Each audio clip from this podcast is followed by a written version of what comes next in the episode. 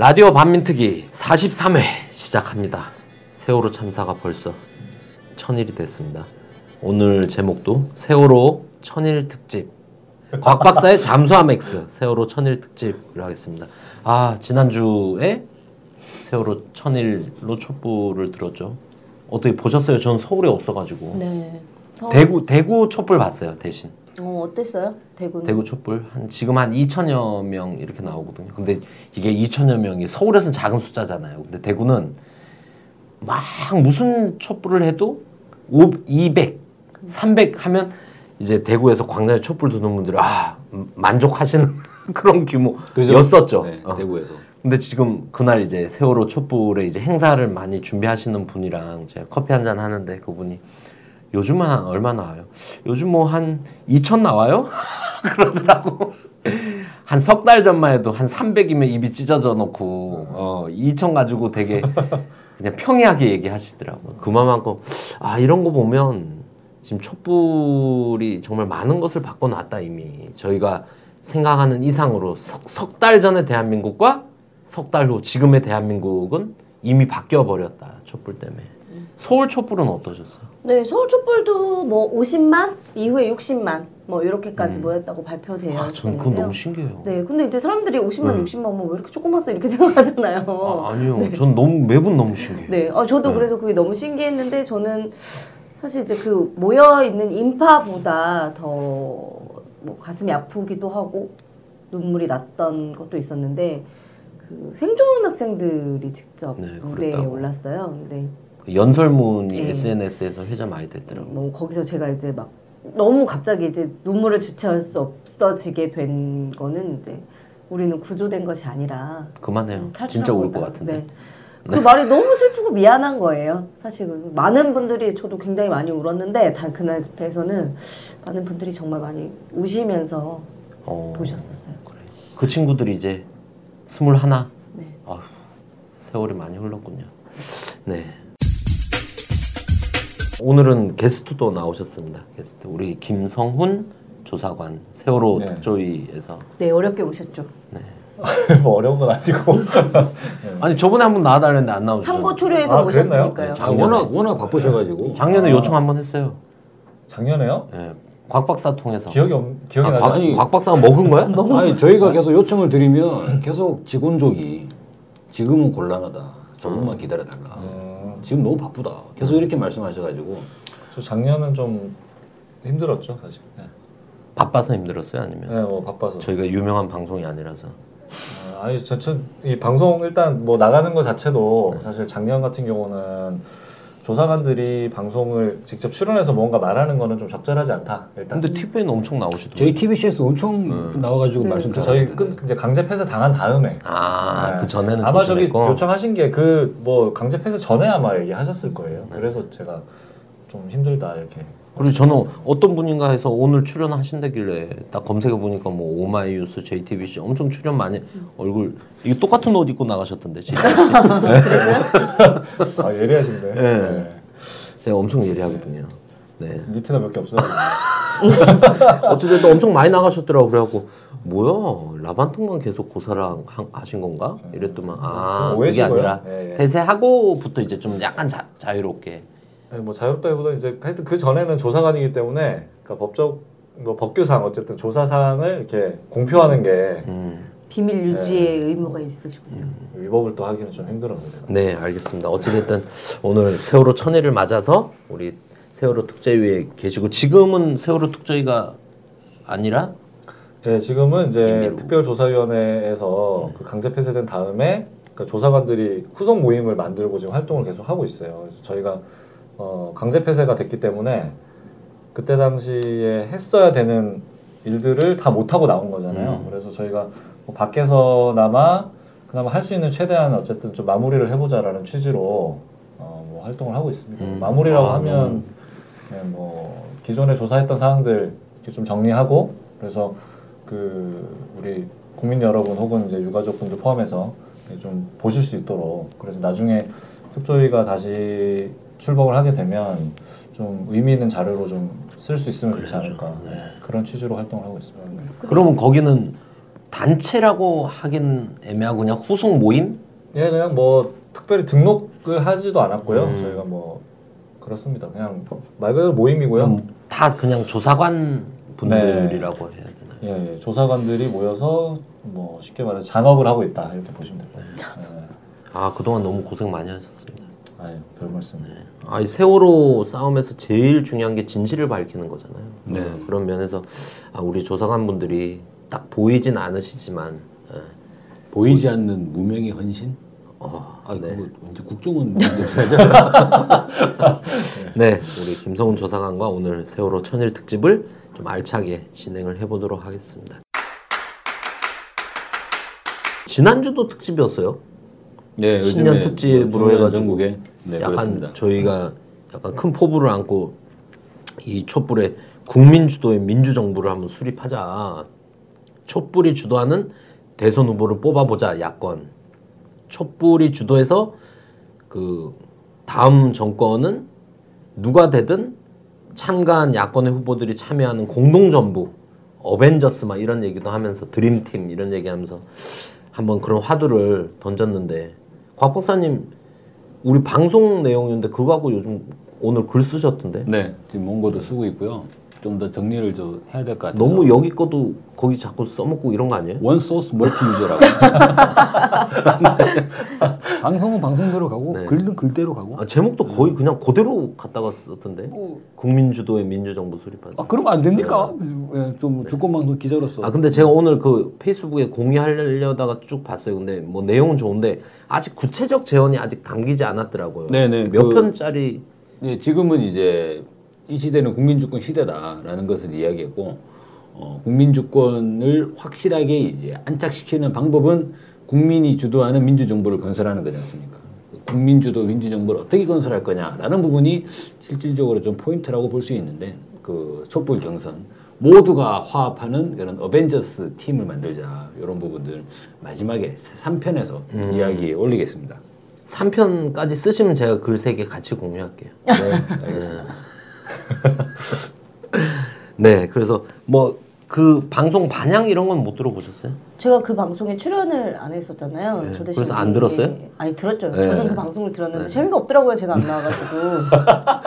아, 나왔을 때왜 뭐- 재미없어요? 아, 나왔을 때도 재미없는데 안 나오니까 더 재미없더라고. 근데 아뭐 후기 하나 안 달리는 거야. 오늘은 왜 안세희 씨안 나오셨어요? 이런 후기 하나가 없고 남들도 나한테 어, 너 방송 빠졌어 뭐 이런 거 물어보는 사람도 없고 아 나 없어도 되는구나 뭐 이런 생각을. 하면서 오늘 약간의 자괴감에 빠져 있다가 그래도 뭐 아, 또 오늘 또 세월호 특집을 좀 잘 해보자. 다음 주 방송도 또 기대되는 방송 주제로 한다 그래가지고 다시 그냥 열심히 해보는 걸로. 네. 어, 마음을 다지는 계기가 됐어요 무반응에. 아 그래요? 이 내용 얘기는 없네. 내용이요. 네. 어뭐 그게 가능하겠냐 이렇게 얘기하는 사람들이 전 있어가지고. 술자리 갔는데 네. 후배 한 명이 너무 책상을 탁 내리치고 눈을 반짝거리면서 진짜 그런 게 필요한 거라고. 어. 이게 정말 필요하다는 거에는 다 인식을 하는데 아 이게 그럼 가, 가능하냐? 그죠? 약간 꿈 같은 이렇게 얘기를 느끼긴 하는데. 말씀하시는 분들이 좀 있으셔가지고. 근데 저는 이런 게 아까 얘기했다시피 이 석 달 전에 얘기라면 그럴 수 있지만 지금 촛불이 벌어진 지금에서는 상식을 실현하는 시대가 오고 있잖아요. 지금 상식이 실현하는. 어, 저는 그거 너무 좋더라고. 뭐 사람들은 콧방귀 끼는데 김무성이 그 청소 국회 청소 어머니들 앉혀놓고 하트 날렸잖아요. 팔 가지고 그걸 보면서 저는 사실 기분이 너무 좋았어요. 아, 할 수 없는 짓이잖아요. 하기 싫은 짓이잖아. 김무성이 개보신당이 어, 바른정당이라고 바꿨던데. 근데 할 수밖에 없는 세상이 된 거죠. 하기 싫고 하면 안 되는 짓이지만 그 정당 정체성으로 봤을 때 그런 거 봤을 때 충분히 상식이 현- 실현될 수 있다. 촛불 국민들이 원하는 거면 해봐야 되는 거다. 이제는 뭐 그런 시- 생각이 들고. 아 근데 이제 재벌을 개 못 주는 거는 있죠. 그 보셨어요? 그 식당에 이제 떡국 먹는다고 모셔놓고서는 국회의원 한 10명 나와가지고 지대 마이크 잡고 한 소리씩 다 하고 앉아있고 떡국 다 불어터져서 먹겠냐고. 네, 어찌됐든 국민을 섬겨본 적이 없는 애들은 그런 거를 할 수 없어요. 해도 그렇게 코스프레 정도로밖에 못하는 거예요. 김성훈 조사관님 저희가 그래서 지난주에 이런 안을 던졌습니다. 조사관님 생각할 때는 어떻습니까? 근데 뭐 내용은 잘 모르겠는데요, 네. 제가. 근데 일단은 그러니까 진행자 말씀을 좀 들어보니까 솔직히 저는 그 세월호 참사 조사하다가 박근혜 과연 조사 가능할까? 음, 그리고 그 뭐 국민분들 아시겠지만은 사실 박근혜 탄핵당할 거라고 사실 누가 생각을 했습니까? 근데 지금 다시 실현되고 있잖아요. 그리고 자- 박근혜 대통령의 청와대에 대한 조사 자체도 저희가 계속 이제 조사를 하려고 수차례 시도를 했는데 오히려 기관이 살아 있을 때는 못 하다가 딱 탄핵되고 나 탄핵 국면 들어가고 청와대에서 이제 세월호 7시간이라는 그것들을 해명을 스스로 안, 하지 않으면 안 되는 상황이 되고 나서 오히려 막 자료들을 막 내놓고 있잖아요. 음. 기자분들도 취재도 네. 막 하고. 그러니까 오히려 그런 걸 보면은 말씀하신 것처럼 진짜 국민들이 원하면 이제는 실현되는 거다. 근데 그런 얘기들을 저희도 많이 했었어요, 사실은. 오히려 지금이 더 조사하기도 좋은 환경이다. 음. 네, 기관은 없지만. 그리고 국민들의 지향을 정확하게 보고 거기서 용감하게 화두를 자꾸 던져내야 되지 않는가 이런 생각이 많이 듭니다. 곽 박사님 글 기대하겠습니다. 네. 네. 사실 방송에선 저희가 한번 첫 그런 구상을 툭 던진 정도잖아요. 어, 던진 정도인데 그걸 좀 더 체계적이고 현실 가능한 이런 내용으로 딱 하면 그 글이 완성됐을 때 다음 주에 또 한번 여기 소개 한번 하죠 뭐. 글 쓰시면서 또 새롭게 든 생각이나 이런 거 있으면. 알겠습니다. 네, 오늘 이제 본 방송으로 좀 들어가 보도록 하겠습니다. 그리고 세월호 천일 특집 곽 박사의 잠수함 X 침몰 원인은 따로 있다. 아 요즘 이게 화두죠. 우리 자로 씨의 이제 세월호 세월 X 네. 방송이 나오면서 다시 한번 침몰 원인에 대한 뭐 작년에는 파파이스에서 또 한번 화두를 던졌다면 그 자로 씨가 또 한번 이걸 던졌습니다. 그래서 우리도 이 방송에서 한번 얘기를 해보도록 하겠습니다. 그런 면에서 우리 특조위 일하셨던 우리 김성훈 조상아님이 이제 탐구 초려해서 오셨죠 저희가. 좀 모신 네. 의미가 있도록 좀 해주십시오. 아, 예. 뭐. 최선을 다하겠습니다. 아니 근데 어쨌든 특조위가 강제 폐쇄되고 나서 어쨌든 조사관 후속 모임을 하고 계시다고 네. 하셨는데 어쨌든 월급은 안 나오는 거잖아요. 월급 못 받은 지 꽤 됐죠. 지금 아, 6월 6월 말 아, 6월 말에 그러겠구나. 월급 마지막 받고요. 7월부터 계속 이제 월 못 아. 그래서 뭐 조사관 지휘 확인 소송 뭐 이런 것도 하고 하셨잖아요. 네. 어떻게 되고 있어요? 그게 지위 확인 소송을 진행 중인데 아직 뭐 심리가 아직 본격화되지도 않았고요. 음. 저희가 그거 말고 별도로 그걸 했어요. 부당해고 구제 음. 신청. 그래서 지방노동위원회에 하는 게 있는데 그걸 저희 했던 목적이 두 가지였는데 그러니까 하나는 저희가 원래 실업급여 신청을 하면 음. 그왜 이렇게 구직할 때 이렇게 클릭해서 원래 보내야 되잖아요. 네네네. 아시죠? 네. 그게 좀 하기가 하려고 그 뭐라고 해야 되지? 좀 귀찮더라고요. 그래서 부당해고 구제 신청을 하면 그걸 안, 하- 안 해도 자동으로 된대요. 음. 그 누가 그렇게 얘기를 하더라고요. 그래서 혹해가지고 뭐 어, 이거 한 사소한 이유로 그럼 뭐, 근데 뭐- 제 이름 올리세요 이렇게 했는데 근데 어쨌든 뭐 시작은 그렇게 됐는데 의미 있는 결과가 좀 나왔어요. 그러니까 뭐 어떤 게 나왔냐면 그 부당해고다? 네, 부당해고라는 게 지위 확인하려면 저희가 이제 공무원 신분이 언제까지 유지가 되는지를 확인을 해야 되잖아요. 그법 해석을 해야 되는데 정부에서는 계속 이걸 1월 1일자로 시행령이 아 그 세월호 특별조사위원회가 출범을 한 날짜다 실제로 이렇게 계속 주장을 하고 있고 지금도 그렇죠. 근데 그 서울지방노동위원회에서 1월 1일은 아니다.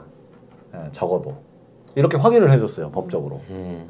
그래서 아직 판결문이 안 나왔는데 그 저희가 얼마 전에 가 심판에 가서 증언도 하고 이렇게 했었, 했었거든요. 근데 그 기본 취지는 어쨌든 정부에서 주장하고 있는 현재 1월 1일부터의 특조위 조사 기한은 일단 그건 너무 무리한 해석이다. 이렇게 좀 조사관들의 손을 들어주더라고요. 실제로 이제 며칠부터 그러면 기산 일, 일이냐 이거는 아직 뭐 저희가 받아보진 못했는데 어쨌든 정부에서 박근혜 정부에서 주장하는 건 아닌 걸로 음. 네. 그것만 해도 뭐 의미 있는 거라고 생각을 하게 되더라고요. 네. 아 근데 특조위원회가 에, 특조위가 그 진실과의 싸움을 하잖아요. 근데 진실과의 싸움을 하기에도 상당히 좀 막 바쁘시고 스트레스도 많고 그럴 것 같은데 그 특조위 자체를 유지하기 위한 싸움도 벌여야 되는 거죠. 그렇죠. 박근혜 세력과 아, 이 이중고가 겹쳐진다는 거죠. 시작할 때부터 그랬다면서요 특조위. 그죠. 그 박근혜 시행령부터 대통령령부터 시작해가지고 그러니까 가만히 보면 지금 박근혜 탄핵이 되는데 세월호 일곱 시간이 탄핵 사유로 들어가지 않습니까? 이거는 박근혜가 자초한 일이라고. 잊을만 하면 갑자기 세월호 그 뭐죠 유승민 국회법 개정안 딱 하자마자 갑자기 배신의 정치하면서 유승민 찍어낼 때도 또 세월호 뭔가 있나 생각을 들다가 잊을만 하면 또 갑자기 세월호 대통령 시행령 딱 끊지면서 어 뭐야 특조위가 완전 무력화되는 거잖아 이런 이야기가 되면서 지금까지도 보세요. 헌재가 얘기하지 않습니까? 대통령이 직접 밝히라고 7시간 행적을 자기 기억나지 않는다. 그리고 하- 대통령으로서 할 바는 다 했다고. 뭘 했다는 거야 그때 도대체 아니 그리고서는 지금 탄핵된 마당에 기자들 불러놓고서는 간담회 열어가지고 이그저 하면서 어 무슨 미래를 했다 이그저? 어, 야, 이그저 이거 하면서 거의 뭐 이명박의 직원족이 이후에 아주 음, 그냥 뭐 미래를 했다고 하는데 막 네. 그 당시에 미래라는 드라마 엄청 유행하고 있었거든요. 음. 그 당시에 밀회? 예, 밀회 김희애 나오는 아. 미래 유아인하고 나오는 네네. 그 드라마 유행하고 있었어요. 미래를 했다는 건 뭐 그게 말이 안 된다. 뭐 이런 말 하고 나 무슨 할 일을 다 했다. 근데 무슨 내가 원래 더 일찍 가려고 그랬는데 중대본에 무슨 사고가 있었는지 뭐 이런 얘기했고 사람이 일을 하다 보면 목도 아프고 허리도 아프고 그러다 보면 주사를 맞을 수도 있는 거 아니냐. 근데 무슨 환자가 무슨 주사 맞는지 어떻게 아냐. 의사가 놔주는 대로 맞는 거지. 이게 말이 되냐고요. 아니 어디 가서 약 처방받거나 주사 맞을 때 의사도 설명해 주잖아요. 이약이 머리 아픈데 먹는 겁니다. 뭐 소화제입니다. 그렇죠. 부작용도 있고 어 부작용은 다 이겁니다. 이런 거 설명해주고 주사 놓을 때도 하다못해 따끔합니다. 이런 얘기도 하는데 대통령식이나 돼가지고 내가 무슨 주사 맞는지도 모르고 그냥 맞았다는 건 사실 말이 안 되잖아요. 근데 그런 기자 간담회를 했단 말이에요. 이- 보안 차원으로도 이그저. 하면서. 예. 그러니까 뭐 박근혜 대통령이 자기가 참사 당일날 당연히 일반인들로서는 기억을 할 거다라고 했고 헌재 재판관들도 당연히 그날은 특별한 날이기 때문에 구- 일반적인 국민들도 그 순간을 봤던 사람들은 자기가 그날 몇 날 몇 시에 대체적으로 무엇을 했는지 다 기억을 하고 있다라는 취지로 그러니까 직접 써와라 이렇게 얘기를 한 건데. 나는 그 당시에 JTBC 미래를 재방송 보고 있다가 재방송이 끊기고 속보가 나왔다라는 걸 기억하고 있단 말이야. 미래 재방송을 보고 있었거든 내가. 네. 근데 갑자기 미래가 중단되고 속보가 나왔단 말이에요. 네. 그 정도는 다 일반 국민도 기억하고 있잖아요. 그러니까 저는 되게 황당했던 게 그 변호인단이라고 꾸려놓고 변호인단이 근데 그 뒤에 대통령 아직 그 한 번도 못 봤다 못 이렇게 봤다. 얘기했잖아요. 그거 일단 황당했고요. 그리고 뭔가 자료들을 계속 뭐 만드는 것처럼 이렇게 언론에 흘렸었는데 결국엔 제출하지 않았잖아요. 내놓을 자료가 없던지. 거짓말을 맞추려면 시간이 네. 오래 걸려요. 그러니까 이거를 지금 뭐 그러니까 자료는 있는 것 같아요. 그러니까 왜 그렇게 생각하냐면 김장수 전 안보실장이 그 이번에 청문회에 나와서 그 위증을 할 뻔하거든요. 그러니까 위증 되게 많이 했는데 그 중에 하나가 어떤 거였냐면 그 자기가 참사 당일날 유선 보고 대통령한테 유선 보고 한 내용이 뭔지가 쟁점이 됐었는데 그거를 어 자기가 첫날인가 와서 이렇게 내가 A라고 얘기를 했어요. 뭐라고 얘기를 했는데 그걸 다음 날 와서 어 제가 어제 청와대에 직접 전화해서 확인을 해보니까 어 그렇게 얘기한 게 아니더라. 음. 이렇게 얘기를 하는 거예요. 그러니까 이 얘기는 뭐냐면 청와대에 그날 당일에 그 청와대 근무자들이 했던 발언이나 혹은 전화 통화 내용 내용이나 이런 게 그대로 지금 남아 있어서 지금도 검색이 가능하고 음. 그걸 가지고 확인을 해서 자기가 왔다는 얘기예요. 그러니까 기록이 있다라는 얘긴데, 그죠? 근데 왜 그걸 내놓지 않는가? 그러니까 이거는 어 만약에 그걸 내놓으면 예전에 그런 얘기 있었잖아요. 그 특검 검찰에서 왜 저기 정호성 비서관 그 녹취록 공개하면 음. 촛불이 횃불된다 뭐 그런 얘기 한 적 있잖아요. 거의 비슷한 급인 것 같아요. 음. 그래서 청와대한테 직접 얘기를 하라고 했는데 계속 못 내놓고 지금도 그러고 있는 게 아닌가. 그리고 실제로 박근혜 대통령은 기자간담회를 급하게 이렇게 하면서 뭐 하나만한 얘기를 계속 하는 걸 보면은 뭔가 행적이 있는데 그러니까 구체적인 자료가 있는데도 그걸 얘기를 하는 게 아니라 하나만한 하는 걸 알면서도 그 얘기를 계속 하잖아요. 네. 그런 걸 보면은 정말 촛불이 횃불이 될 만한 뭔가가 있는 게 아닌가라는 생각을 자꾸 하게 되더라고요. 네. 그럼 언제부터 일을 하신 거예요? 특조위? 저는 이제 2015년 7월 27일 날 임용이 됐습니다. 뭐, 아, 거의 1년 반. 그리고 이제 인정이 된 거는 6월 말까지가 인정이 됐으니까 네. 11개월, 10개월 정도 네. 네. 공식 근무는. 아, 저희가 제야 이제 그 광장에서 이제 촛불을 들고 이제 가족들도 그러고 그래 싸우고 했지만 세상 막 지금 이런 얘기 하시니까 아 또 일 최일선에서 또 이 진실을 밝히려고 막 싸우고 있었구나 이런 생각이 새삼 새삼 존재감이 어 약간 전문적인 얘기도 네. 막 하시고 하니까 어. 천일인데 또 그러면 소외가 좀 남다르셨을 것 같아. 아, 조사관들이 죄의식을 다 갖고 있어요. 음. 그뭐 가족분들한테도 그렇고 국민들 전체에 대해서 그러니까 저희한테 맡겨진 소임이 굉장히 책임이 막중한 거였고 그거를 다들 잘 해내기 위해서 되게 노력도 많이 했고 어 저희끼리는 진짜 이렇게 일을 할 수는 없겠다 싶을 정도로 일을 했었는데 그렇게 해도 사실은 진실에 접근하기도 굉장히 힘들었고 어, 일단은 아까 방금 좀 전에도 말씀드렸지만 근무 근무한 기간을 따져보면 10개월에서 11개월 사이거든요, 사실은. 그러니까 권한을 가지고서 활동했던 기간이. 근데 뭐 세월호 참사 이게 어마어마한 참사인데 그거를 진상 규명을 해내기에는 턱없이 부족한 시간이었고 그래서 부족한 시간이었고 네. 부족한 권한을 줬고 그렇죠. 예. 그렇죠. 그 여러 가지가 복합적으로 좀 돼서 어쨌든 뭐 그런 걸 다 떠나서 그러니까 기대 국- 국민의 기대에 부응하지 못한 거죠 결과적으로는 그래서 다들 죄의식이 많아서 참 많이 힘들어 했었어요 예, 뭐 저도 그랬었고 많이 힘들고 어 천일이 되면서 어쨌든 지금 어 뭐냐 가족분들도 물론 계속 계시지만 이렇게 진상규명의 끈을 놓지 않고 가장 앞, 앞장서서 계시잖아요 저희도 마찬가지로 어쨌든 어, 반발짝 뒤에서 계속 어, 뭐 어려운 조건이지만 할 수 있는 규명 노력을 계속 해 나간다 이런 뭐 노력을 하고 있는 거죠. 그럼 반발짝 뒤라는 건 어떤 의미에서? 최대한 뭐 가족분들 가까이 같이 예. 네. 제일 앞에 계시니까 가족들이 네, 네, 네 네. 본론 얘기를 좀 해보도록 하겠습니다. 세월 X에서 잠수함 충돌설이 나왔습니다. 근데 딱 보면서 사실 저 다 못 봤어요. 못 봤는데 이 그 세월 X 동영상이 회자될 때 제일 먼저 떠오른 사람 곽 박사였어요. 네. 저기 화면에도 띄어놨지만 저 세월호의 진실이 몇 년도에 나왔죠? 2014년이요? 14년 몇 월에 나왔죠? 7월 달에 7월 달에. 네. 그리고 여름에 저 기억도 나요. 여름에 되게 더울 때 광화문에서 있을 그죠. 때 농성할 때 곽 박사 오셔서 그 광장에서 어, 강연 맞아, 맞아, 맞아. 네, 한 번이 아니잖아요. 몇 번 하셨잖아요. 그 강연 때 저 약간 신선하다는 아니고 어 그럴 수도 있겠구나 했던 게 잠수함 충돌설을 얘기하셨잖아요. 네. 처음 얘기하신 거예요. 강연에서요? 이야기했다기보다는 광화문에서 아니, 아니 근데 그 확정적으로 이렇게 얘기를 하신 건 아닌데 음, 가능성이 네. 그럴 수도 있지 않냐? 나 이야기했다기보다는 인용했다. 네. 그리고 그 그때 한미 군사훈련 응. 어, 얘기하면서 이런 일이 있을 수 있다 정황에서 어. 좀 강좌를 통해서 그런 설이 있다라는 걸 얘기한 거는 네. 아마 다른 분들은 안 하셨을 것 같아요. 네. 그래서 저는 약간 어 저런 일도 있을 수 있겠구나 하고 제- 되게 놀랐던 기억이 나거든요. 근데 이번에 자로의 세월호 X가 사실 그게 요지잖아요. 네. 이렇다. 그래서 곽박 생각이 났었어요. 네.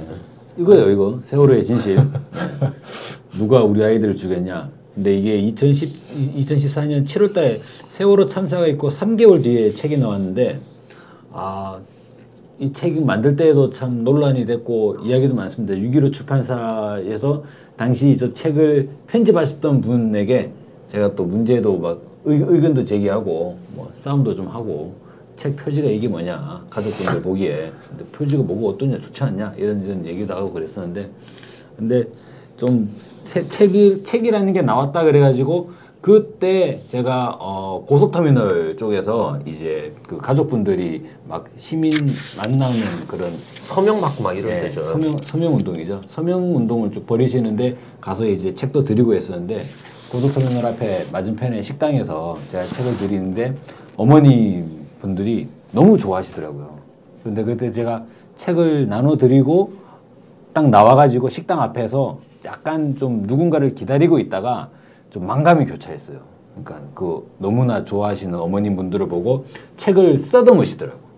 써듬으시면서 이제 꼭 봐야겠다고 그러면서 진짜 고맙다고 이런 얘기를 하시는데 나와가지고 이제 딱 드는 생각이 아 내가 과연 최선을 다했나 진짜 내가 저 책에 있는 내용의 모든 것을 진짜 목숨을 걸 수 있는가 그러니까 어 왠지 그 어머니들은 이 책에 나오는 내용들에다가 진짜로 이제 모든 것을 매달릴 수도 있다는 느낌이 딱 들면서 아 내가 진짜 최선을 다했나 이런 느- 생각이 많이 들었거든요. 근데 저는 자로님이 이제 세월엑스라는 동영상이 딱 나왔다는 얘기를 딱 듣는 순간 솔직히 말해요.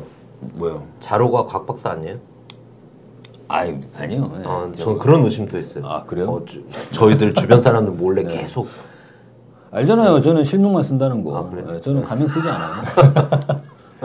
그 그러니까 영상 딱 보는 순간 아 자로도 그런 생각이 들지 않았을까? 아, 내가 과연 이 동영상을 올리는데 수많은 지금 조회가 100만 뷰가 넘어갔잖아요. 어, 네, 그래. 뭐 그런 상황인데 이 과연 내가 내 모든 것을 이제 여기에다 담을 수 있느냐 이런 부분에 대해서 자로 씨도 상당히 많은 좀 고민과 이런 소회 이런 부분들을 느껴봤으면 좋겠다. 아까 저는 그 김성훈 조사관님이 쭉 얘기하셨잖아요. 어, 조사관 분들도 많이 좀 힘든 과정이 있었고 그리고 미안한 마음 이런 부분도 있다고 하셨는데 이 좀 세월호에 관련해 가지고 뭔가 규명을 하면서 한 발 한 발 전진해 나간다는 게 이게 상당히 좀 쉬운 일은 아닌 것 같아요. 예, 쉬운 일은 아니고 늘상 보면 이게 또 모르겠습니다. 내가 과연 이제 정도를 가고 있는 건가? 왜냐면 말 한마디 잘못하면 이제 이것은 가족분들에게 씻을 수 없는 상처가 될 수도 있는 거고 뭔가 이제 죄를 짓는 것도 될 수 있는 거기 때문에 그런 진짜로 그런 생각들이 많이 네, 나- 그러겠네요. 세월호 문제에서 뭔가 딱 주장을 한다는 게 되게 발걸음이 되게 가볍진 않을 것 같아요. 그렇죠. 네. 근데 저는 이걸 좀 더 확장을 시켜보면 어 뭐 저희들 축구 방송 아니 라디오 반민특위에서 하는 내용들 전반이 다 그렇다고 생각합니다. 비단 이것이 세월호 참사뿐 아니라 우리가 아까 이게 말씀드렸던 말씀 올렸던 그 국민주도의 민주정부 이야기도 그렇고 그리고 이제 예전에 저희들이 쭉 진행을 했던 뭐 과계 뭐 운동제 일법칙이나 뭐 이런 이런 얘기들이 있잖아요. 근데 이게 쉽게 막 던지시잖아요. 아 근데 겉보기에 쉽게 던지는 소리 보여도 쉽지 않아요 그게. 막 던지는 것 같은데. 네. 아무튼 던지고 나면 자책도 많이 좀 되고 네. 어, 아 그게 과연 최선이었을까 뭐 이런 생각들이 많이 나는데 김성훈 조사관님은 세월호의 진실 저 최근 보셨나요? 봤죠? 아 보셨고 그럼 자로의 자로님의 이제 세월호 X 동영상은 네. 다 봤습니다. 두 개는 어떠세요? 저는 어찌됐든 잠수함 충돌설이라는 딱 네. 그런 제시를 한 거는 두 개 비슷해 보이는데 그러니까 뭐 예, 골자는 유- 비슷해 보이고요. 그러니까 일단은 시작은 거기서 출발을 하는 것 같아요. 그러니까 기존의 검찰 수사 결과가 어, 언론에 검경 공개됐던 합동수사본부 예, 예. 네. 합동수사본부에서 이제 언론을 통해서 공개를 조금씩 조금씩 하고 있었잖아요. 그 프레임을 만들고. 네. 그리고 지금 와서 좀 밝혀지는 거지만 김기춘 실장이 어쨌든 세월호 관련해서 굉장히 꼼꼼하게 챙기고 있었거든요. 실제로 뭐 청와대에서 그 비서관 비서실 비서진 회의를 하면 보고 1순위가 세, 세월호였어요. 어. 다른 자료가 없는 이상. 음. 그 정도로 꼼꼼하게 김기춘 실장이 계속 관리를 했, 했다라는 게 그 김영한 비망록에서 밝혀졌는데 프레이밍을 하는 과정과 이런 것들이 어쨌든 쭉 존재를 하고 있었던 과정에서 어 세월호가 과연 왜 넘어졌는지 이 원인에 대한 분석 결과들이 이제 그 언론에 공개가 되는 과정이었는데 그런 과정 자체가 좀 어, 국민들이 잘 납득되지 않는 측면이 분명히 존재했단 말이죠. 그 특히 그러니까 이제 박사님도 보면은 그러니까 공학을 하셨잖아요. 그 지금 그 자로 X에서 세월 X에서 나오는 그 김광목 박사님도 보면은 어쨌든 공학 그 역학을 다룰 줄 아시는 분이고, 그러니까 보면은 정부의 설명 자체가 좀잘 배 움직임이 잘 설명 안 되는 거죠. 이해가 잘 안 되는 거죠. 그 거기에서 주목을 해서 출발을 다들 하는 음. 거는 공통점인 것 같고, 그리고 또 하나는 승객들의 증언 부분이거든요. 그러니까 승객들의 증언이 당일날 많이 공개가 돼요. 근데 승객들의 증언이 두 가지로 갈립니다. 그러니까 쿵 하는 소리를 먼저 듣고 나서 기우, 기울었다 네. 이렇게 증언하시는 분들이 꽤 계셨고 네. 그렇지 않고 이제 기운 다음에 와당탕탕 쿵 했다 이렇게 증언하시는 분들도 계시고요. 음. 그러니까 이제 그때 당시에 탑승 위치나 혹은 그렇지 쿵 소리를 네. 못 들은 승객이 있을 수 있는 못 들은 사람도 네, 있어요. 네. 그러니까 위치에 따라서 증언들이 달, 다를 수밖에 없는데 그러니까 중요한 건 어쨌든 쿵 하는 소리를 먼저 들은 사람이 있다라는 거죠. 그렇죠. 그리고 한 명이 아니라 복수로 존재한다. 음. 음. 그러니까 이거는 어, 검토를 해봐야 되는 대략. 한 한두 명도 아닌 거잖아요. 더 네. 그렇죠. 많. 한 제가 알기로는 세 분, 음. 예, 음. 세분 정도 계신 걸로 알고 있고 그 쿵 소리라는 게 희미하게 아니면 느껴질 정도로 크게 느껴질 정도로 쿵 했다고 느끼는 거예요, 사람들이. 아, 그 진술을 제가 직접 들은 건 아니라 가지고요. 예, 그렇게 자세히는 잘 모르겠는데 일단은 그러니까 저는 이제 순서에 일단 주목을 했죠. 그리고 그 부분에 대해서 가족분들 중에 그 가장 진상 규명에 노력하고 계시는 또 그 독보적으로 활동을 계속 하고 계시잖아요. 박종대 아버님. 네. 박종대 아버님께서 일단은 그 생존자 분들 중에 그 이제 그 소리 관련돼서 그러니까 먼저 쿵 하고 소리를 들은 사람이 있는지를 다 찾으셨어요. 음. 근데 이제 그 저희가 그 기록을 좀 보면 그러니까 좀 안타깝게도 쿵 하는 소리를 먼저 들으신 분들은 좀 배 전체 여객 여객실 앞에서도 좀 앞부분에 타고 계신 분들이 음. 계시더라고요. 근데 지금 생존자들을 그 위치들을 좀 보면은 아무래도 배 뒤쪽에 계신 분들이 음. 좀 많이 생존을 하셨고 앞부분에 계셨던 분들은 아무래도 좀 예, 네. 그렇게 좀 이렇게 피해를 많이 당하셨는데 그러다 보니까 아무래도 쿵 하는 소리를 먼저 들었다라고 증언하시는 분 자체가 적을 수밖에 없다라는 음. 생각을 하게 되더라고요. 그럼 세 분이 들었다는 건 되게 중요한 의미가 있는 거네요. 아. 의미가 있죠. 예, 의미가 있고 그 부분이 왜 그러면 쿵 하는 소리를 먼저 들었는지가 일단 규명이 돼야겠죠. 그리고 또 하나는 뭐냐면 그 중요한 게 하나가 있는데 그러니까 3층 그 로비가 있어요 세월호에 그 로비에서 어 있던 학생들하고 또 화물 기사분들 그리고 선생님도 계시는데 그 선생님 중에 양승진 선생님이라는 분이 계시는데 이분이 소파에 앉아 계시다가 기우는 순간에 거의 날아가다시피 해서 그 3층 로비 문이 열려 있었어요 저희는 거기를 그대로 통과해서 바다로 바로 떨어지고 어. 그게 지금도 아직 그 수습이 안 되셨잖아요. 근데 그러니까 그게 설명이 안 되는 거예요. 상상을 해보세요. 가- 그냥 이렇게 앉아 있다가 갑자기 목이 붕 떠올라서 이렇게 문이 열려 있는데 저기를 슝. 그러겠지. 예. 그리고 쇼파가 빠르지 않으면 꽤 어디라도. 잡을 텐데. 네, 그렇죠. 예. 쇼파가 꽤 길고 그때 당시에 난간에 걸 그러니까 겨우겨우 난간을 붙잡고서 목숨을 건지신 분도 계세요 실제로. 그리고 그 쇼파가 그 문을 막을 정도로 그러니까 이렇게 쇼파가 날아가서 어. 그 정도로 이렇게 급격하게 확 기울었다는 얘기거든요. 근데 그거는 그냥 단지 어떤 자연스럽게 배를 이렇게 핸들링, 그러니까 이제 핸들을 돌려서 배가 이렇게 수- 서서히 넘어갈 거잖아요. 만약 그게 사실이라면. 근데 그렇게 해서는 상식적으로 이게 납득이 잘 안 되잖아요. 그 승객들의 증언인, 생존자들의 증언인데 그게 검찰에서 발표했던 그 중간 수사 결과와 매칭이 안 되는 거죠, 기본적으로.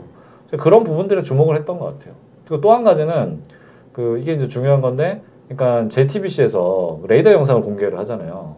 그 공개한 직후에 그때 당시 방송에서는 그거를 컨테이너다라고 설명을 했었어요. 기자는. 그리고 그 기자가 컨테이너라고 주장한 근거는 그 레이더 영상을 유지 보수하는 업체의 직원 대표인 것 같아요. 그 대표 대표의 설명을 들어서 이제 그걸 그대로 방송을 한 것 같은데 그게 방송에 아마 올라오자마자 의문을 가, 진 사람들이 많았겠죠. 예. 출발점은 다 거기였던 것 같아요. 그게 과연 컨테이너일 수 있을까? 해서 다들 출발을. 그러니까 그런 출발점에서 세월엑스도 그러고 이제 곽 박사의 세월호 진실도 그러고 해서 그럼 비, 비슷하겠네요. 이걸 분석해 나가는 방향 볼- 자체가. 그렇죠. 왜냐하면 이게 그러니까 선체를 지금 우리가 볼 수가 없잖아요. 그럼 직접적인 증거는 찾을 수가 없어요. 음. 그러니까 이게 실제로 충돌을 했는지 볼 수가 없잖아요. 그러니까 저희 특조위에서도 수중 촬영을 시도를 했었는데 음. 그러니까 해수부에서 다 이게 못하게 하고 그래서 결국에는 실패했거든요. 근데 그래서 인양이 되지 않더라도 그러니까 수중에서 촬영을 하는 형태로 해서 간접적인 조사를 할수 그걸 있는 왜. 막아요? 그렇게 말. 인양에 방해가 되는 것도 못하게. 하면은 이유가 있었을 거 아니에요. 뭐 작업에 지연된다 뭐 이런 식으로. 근데 저는 최근에 인양 관련해 가지고 좀 황당한 이야기로 좀 느껴지더라고요. 인양이 가장 적절한 시기가 봄이라고 하잖아요. 우리 조사관님 어떻습니까? 세월을 인양 인양에 올리는 가장 적절한 시기가 봄이라고 잘 모르겠어요. 조수나 이런 부분들이. 네. 예. 아 근데 세월호가 처음에 이제 사고가 났을 때는 조수가 너무 빨라가지고 구조가 안 된다고 얘기했잖아요. 그러니까 이 4월달 음. 지역에서 네. 그런데 이제 인양을 하는. 시기는 네. 네, 뭐 아무렇지도 않게 4월이라고 하니까 아니 저 4월달에도 구조를 마음 먹으면 가능한 거 아닌가 이런 생각이 드는 거죠. 왜냐면은 진짜 4월 달에 그 맹골 수도 인근의 수로의 물살이 너무 세가지고 아무것도 할 수 없는 상황이라면 2014년 4월 달에 아무것도 못하면 2017년 4월에도 아무것도 못 해야 되잖아요. 근데 나름대로 지금 뭐 이것저것 하고 있지 않습니까? 그래서 아우 진짜 그 당시에 정부가 했던 이야기들이 하나라도 이제 제대로 믿을 게 있는가라는 생각이 들고 그리고 또 제가 뭐 책 냈다고 코스프레를 했습니다마는 내고 나서 이제 나오는 흐름들을 보면 아 내가 이걸 놓쳤다 저걸 놓쳤다 이런 생각들이 많이 나요. 그 예전에 앵커설이 있었잖아요. 세월호와 이제. 예, 닻을 내린 거 아니냐라고 할 때. 파파이스에서 예. 그래서 저는 그 방송을 딱 듣, 들으면서 아 내가 왜 저 생각을 못했을까. 음. 와 내가 그러고도 내가 이제 명색이 박사라고 앉아 있는 게 진짜 이런 자괴감이 들었어요 진짜로. 왜 그 생각을 못했을까. 어. 마치 또 콜럼버스 발견 같은 거잖아요. 예, 이거는 진짜 이 적극성 내지는 이제 얼마나 더 집중하 집중했느냐 뭐 이런 차이라고도 생각이 드는데 그런 식의 이제 책 하나 내고 나면 여러 가지 막 회한이나 책임감들이 많이 밀려와요. 근데 제 생각에는 하물며 저 책 하나 써도 이- 이런 정도인데 특별조사위원회라고 하는 이제 간판에서 전 국민의 이목이 집중이 되는 이런 활동을 하는 이 조사관분들은 정말 오죽하리라. 아, 자기 책 얘기를 하니까 자꾸 자기 책 소외 얘기로 빠지네. 아니, 네. 그리고 어쨌든 그책그 책이- 2014년에 쓰고 그 이후에는 그런 그런 자괴감에만 빠지시고 더 아, 이상 아니, 연구는 진척하지 않으신 아, 거예요? 제가 또 이런저런 책들을 많이 썼지만 저 세월호 진실 저 책이 진짜 많은 소외가 있어요. 그러니까요. 소외만 느끼시고 그 이후에 다 그러니까. 연구는 안 하셨네요. 아 실제로 이제 이- 이야기가 있죠. 드릴 말씀 많이 있어요. 그 흔히 하는 이야기가 요거잖아요. 레이더에 나타난 괴물체라고 할 때 여기 이제 침몰한 세월호로 나타나는데 요 세월호에서 이제 이 한 남동 쪽에 여기 빨간 점이 하나 나타나게 되죠. 빨간 점을 단순히 점이 세- 아니죠. 거의 선체만큼 네, 길쭉하게. 빠져 있는. 이거를 최대로 이제 세월호 길이와 비교해 가지고 계산해 보면 대략 한 80m에서 90m까지 나올 수가 있어요. 그래서 이제 이게 그 흔히 세월엑스에서도 이야기되고 많이 회자가 됐던 잠수함 충돌설의 근원이 되는 이제 영상 아니냐 이렇게 얘기가 나오는 거죠. 근데 저는 잠수함이다라고 이제 많은 분들이 이건 잠수함이네 이렇게 결론을 내버리시잖아요. 근데 이, 이게 과연 잠수함인가 정말 확신할 수 있나라고 했을 때 아닐 수 있는 가능성들을 찾아봐야 되거든요. 그 중에 나온 게 아까 우리 김성훈 조사관님이 말씀하신 것처럼 이것이 이제 컨테이너일 경우라고 되는 거죠. 그러면 컨테이너인 경우도 생각을 해봤어요. 컨테이너가 이제 물에 빠지게 되면 삼각뿔 형태로 올라가게 되잖아요. 근데 그것도 또 신기한 거죠. 컨테이너가 물에 빠졌는데 왜 가라앉지 않고 뜰까? 그것도 이제 좀 신기한 건 컨테이너 안에 뭐가 들었지? 이런 밀폐되면 뜨지. 않아요? 밀폐되면. 아니 그러니까 안에 이제 밀도에 따라서 달라지는 거죠. 음. 예. 컨테이너 웬만하면 거기다 물을 꽉 채워놓거나 뭐 그러진 않을 거 아니에요. 예, 그런데 이제 생수를 실어 날랐다는 어. 내용도 있어요. 근데 이제 어쨌거나 컨테이너 컨테이너 떴죠. 왜냐하면 그게 왜 중요하냐면 컨테이너 안에 무거운 게 들어가 있으면 별로 안 떠요. 그러니까 사- 거의 대부분이 가라앉아 가지고 조금만 마치 또 빙산 일각처럼 나올 거지 않습니까? 그러면은 그것이 이 레이더에 나타나는 거는 말이 되지 않는다는 걸로 되고 컨테이너가 텅텅 비어 있어요. 내지는 뭐 이제 에드벌런 같은 풍선이야. 그러면은 꽤 상당 부분이 나타날 거잖아요. 그게 이제 한 가지 포인트가 있었고 그리고 또 하나는 컨테이너가 여러 개가 이제 휩쓸려 내려가는 아까 사진에서도 나왔죠. 네, 나왔지 않습니까? 근데 여러 개가 휩쓸려 내려가는데 어떻게 컨테이너가 이제 하나의 일렬 형태로 정렬을 해가지고 이렇게 연결될 수가 있나? 이것도 이제. 예, 한 가지. 그리고 또 우연의 일치로 이를테면 8시 56분 6초경에 이게 이런 식으로 이제 일렬로 정렬했다 가 동시에 또 깔아앉을 수도 있을 거잖아요. 예. 근데 그래서 저는 요거를 확신을 하기 위해서는 실제 컨테이너 박스를 가지고 실험을 해봐야 되지 않느냐라는 생각을 좀 했어요. 그래서 아 이거 특조위가 만약에 이제 구성이 돼가지고 실제 진상조사 활동을 하게 되면 시뮬레이션 이렇게 해야 되는 거거든요. 그냥 대충치로 내가 추측에 의해 가지고 여러 가지 이제 뭐 데이터 값을 내 임의로 집어넣어 가지고 컴퓨터로 이제 모델링을 해가지고 시뮬레이션을 돌린 다음에 결과가 내 예상대로 나왔다라는 거는 아무 의미가 없는 거예요. 그거는 실질적으로 우리 어떤 가설을 세웠을 때 그 컨테이너 박스를 바다에 투척을 하고 투척을 해가지고 레이더를 찍죠. 찍어서 과연 이런 형상이 나오는가 하는 부분들을 얻어내야지만이 그러면 이것이 컨테이너라는 부분이 입증이 되는 거예요. 근데 과연 컨테이너 박스를 이렇게 집어넣어가지고 확인할 수 있는가라는 부분에서 제가 그런 주장들을 펼치긴 했습니다만 이것을 이제 강력하게 제기하고 밀고 나가지 못했던 부분이 있어요. 왜냐면은 컨테이너 박스를 가만히 보시면 이게 울퉁불퉁하죠. 예. 컨테이너 박스 요철이 있잖아요. 이게 이제 규칙적인 패턴으로 이제 튀어나와 있어요. 그래서 이게 레이더 파가 컨테이너 벽면을 맞아가지고 튕겨 나오는데 규칙적인 파트가 계속적으로 이제 반복이 되면 이게 파장이 반사가 될 때 보강 그러니까 파, 파형이 더 커지는 방향으로 보강 간섭을 일으킬 수가 있어요. 그러니까 이제 쉽게 보강 간섭은 예, 그거는 더 이제 이렇게 잘 보인다는 거죠. 네. 그 레이더가 어. 그 레이더가 파형이 이제 더- 예. 예. 그 레이더 원리가 이해하시죠? 네. 보강 간섭. 그러니까 이렇게 나 고단은 처음 들었네. 저도 빔을 빵 싸가지고 네. 앞에 뭐 쇠가 쇠 같은 게 있으면 걔가 반사하잖아요. 그러면 걔를 레이더가 받아들이면 그걸로 인식을 하는 건데 울퉁불퉁하게 규칙적으로 이렇게 되어 있으면 서로 이렇게 부딪히면서 실제 물체보다 더 잘 보이게 되는 어, 크게. 예. 그런 현상이 있을 수 있지 않을까. 그래서 구체적으로 이 레이더 영상에서 나타나는 부분은 저희가 보는 부분이 이것이 실제 이 뭐 이런 모양이 존재했다는 건 아니고 레이더로 나타난 이제 반사파를 모아가지고 그걸 디스플레이화한 게 이 영상이 되는 거잖아요. 이를테면은 이제 chaff를 뿌리지 않습니까? 전투기가 전투기가 이제 레이더 유도탄이 날라올 때 유도탄에서 회피 기동을 하기 위해서 그 chaff라고 하는 그 알루미늄 조각들을 뿌리잖아요.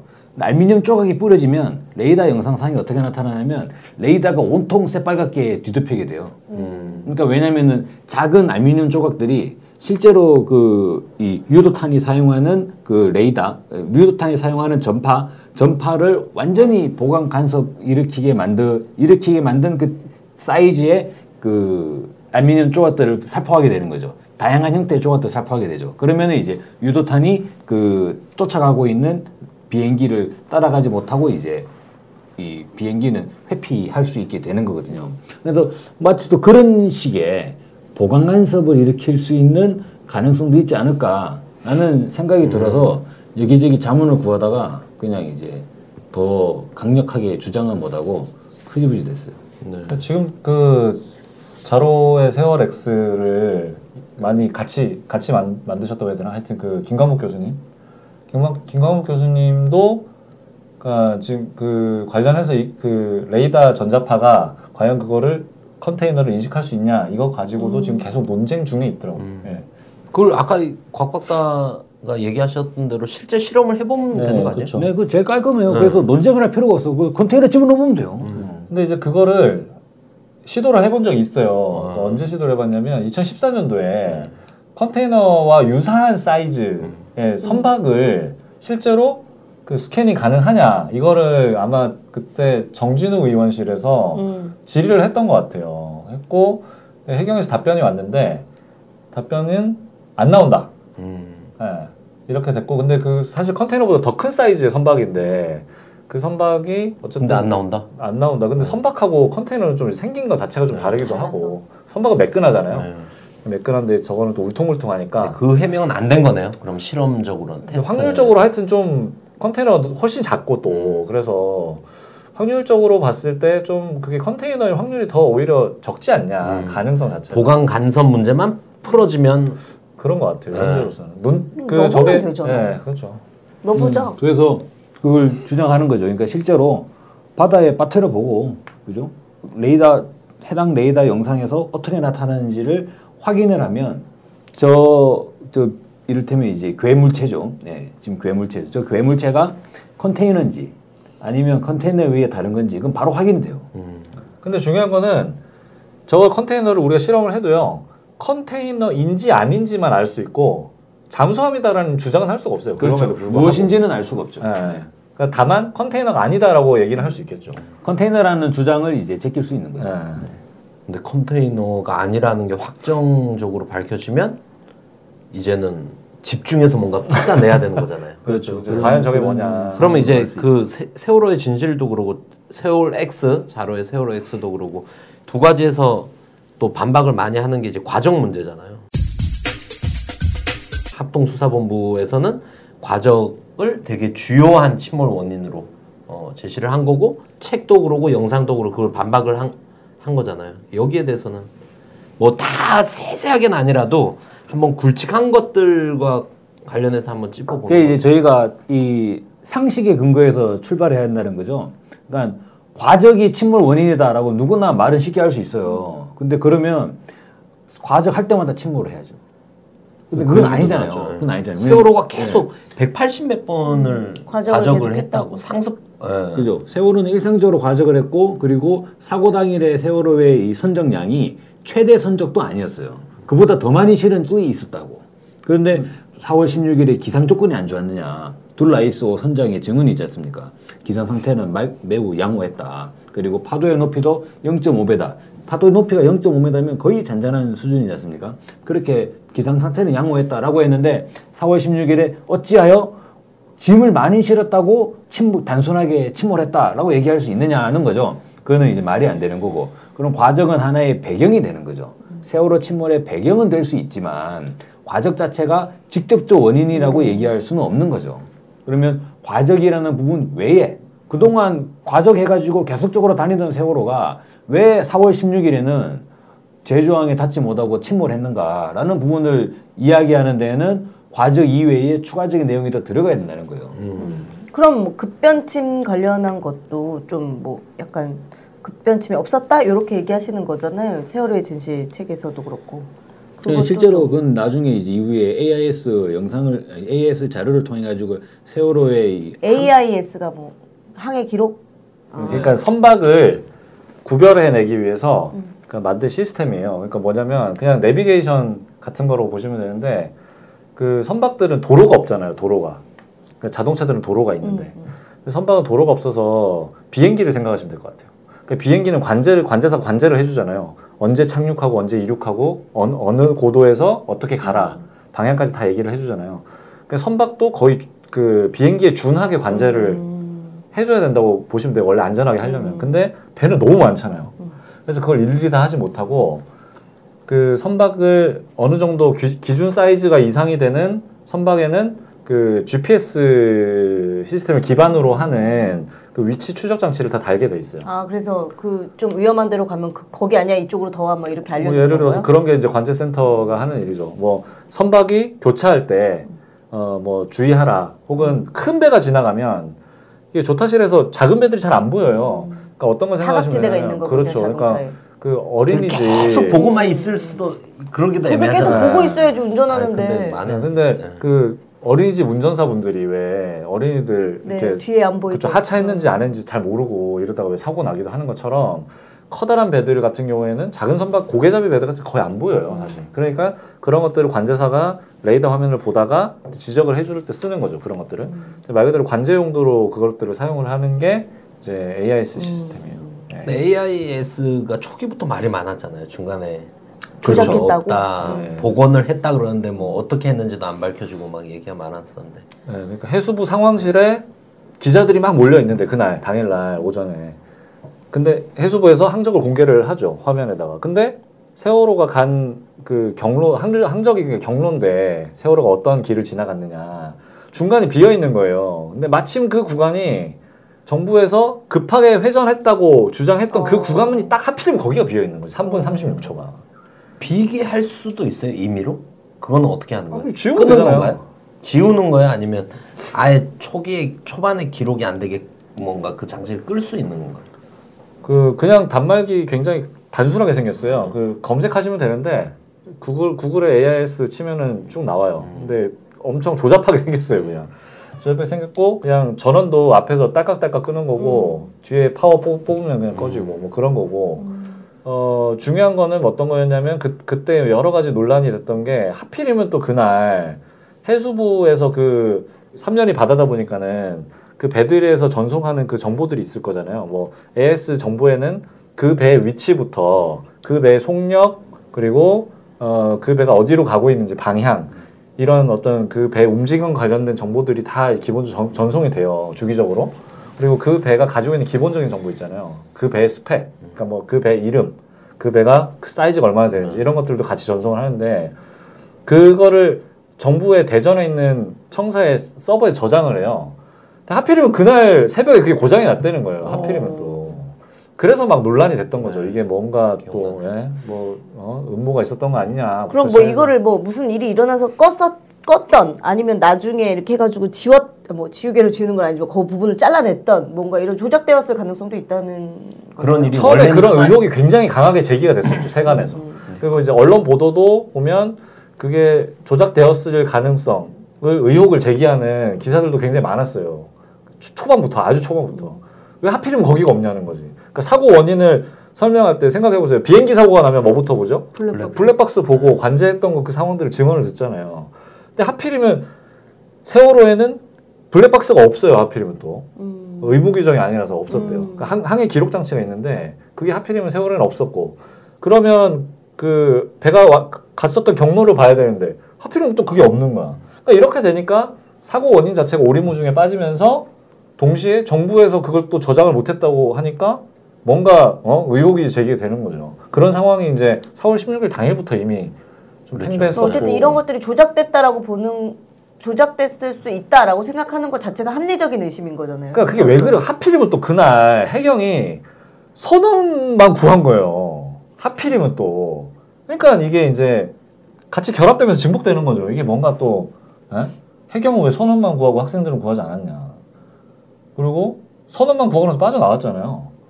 그런데다가 세월호 항적이 공개가 됐는데 그러니까 사고 원인을 밝힐 결정적인 근거로 제기가 됐는데 그게 하필이면 없는 거죠. 하필 딱 그그 순간이. 그러니까 이제 의혹이 일파만파 퍼졌다. 지금은 어떤 상황입니까? 아예 AIS와 관련해서는 그러니까 뭐 세간에서 지금 예를 들면 자로가 공개했던 그 세월 X의 내용이 내용이 상당 부분 AIS 그 시스템에 대한 조사 내용이 굉장히 많이 담겨 있어요. 그래서 그거를 참고하시면 되는데 거기에도 있고 그다음에 기, 이제 기존의 그 파파이스에서 다루었던 부분들도 있고요. 그러니까 이게 이제 그 여기 사회 그러니까 민간 차원에서 조사했던 결과물들이 좀 그 두 크게 보면 두 가지가 있는 것 같아요. 그 저희 위원회에서도 유사 방향으로 조사를 했었고요. 근데 이제 그 일단은 확인했던 거는 그게 조작이 됐다 안 됐다 이걸 단정하기에는 아직 이른 것 같아요. 음. 그러니까 저는 그렇게 보는 게 어, 지금 자로의 세월 X에서는 그러니까 이제 주장이 크게 두 개가 있잖아요. 그러니까 파파이스에서는 항적은 조작된 거다라고 주장을 하고 있고 그리고 세월 X에서는 이건 조작이 아니다라고 이제 주장을 하고 있어요. 각각의 근거가 있는데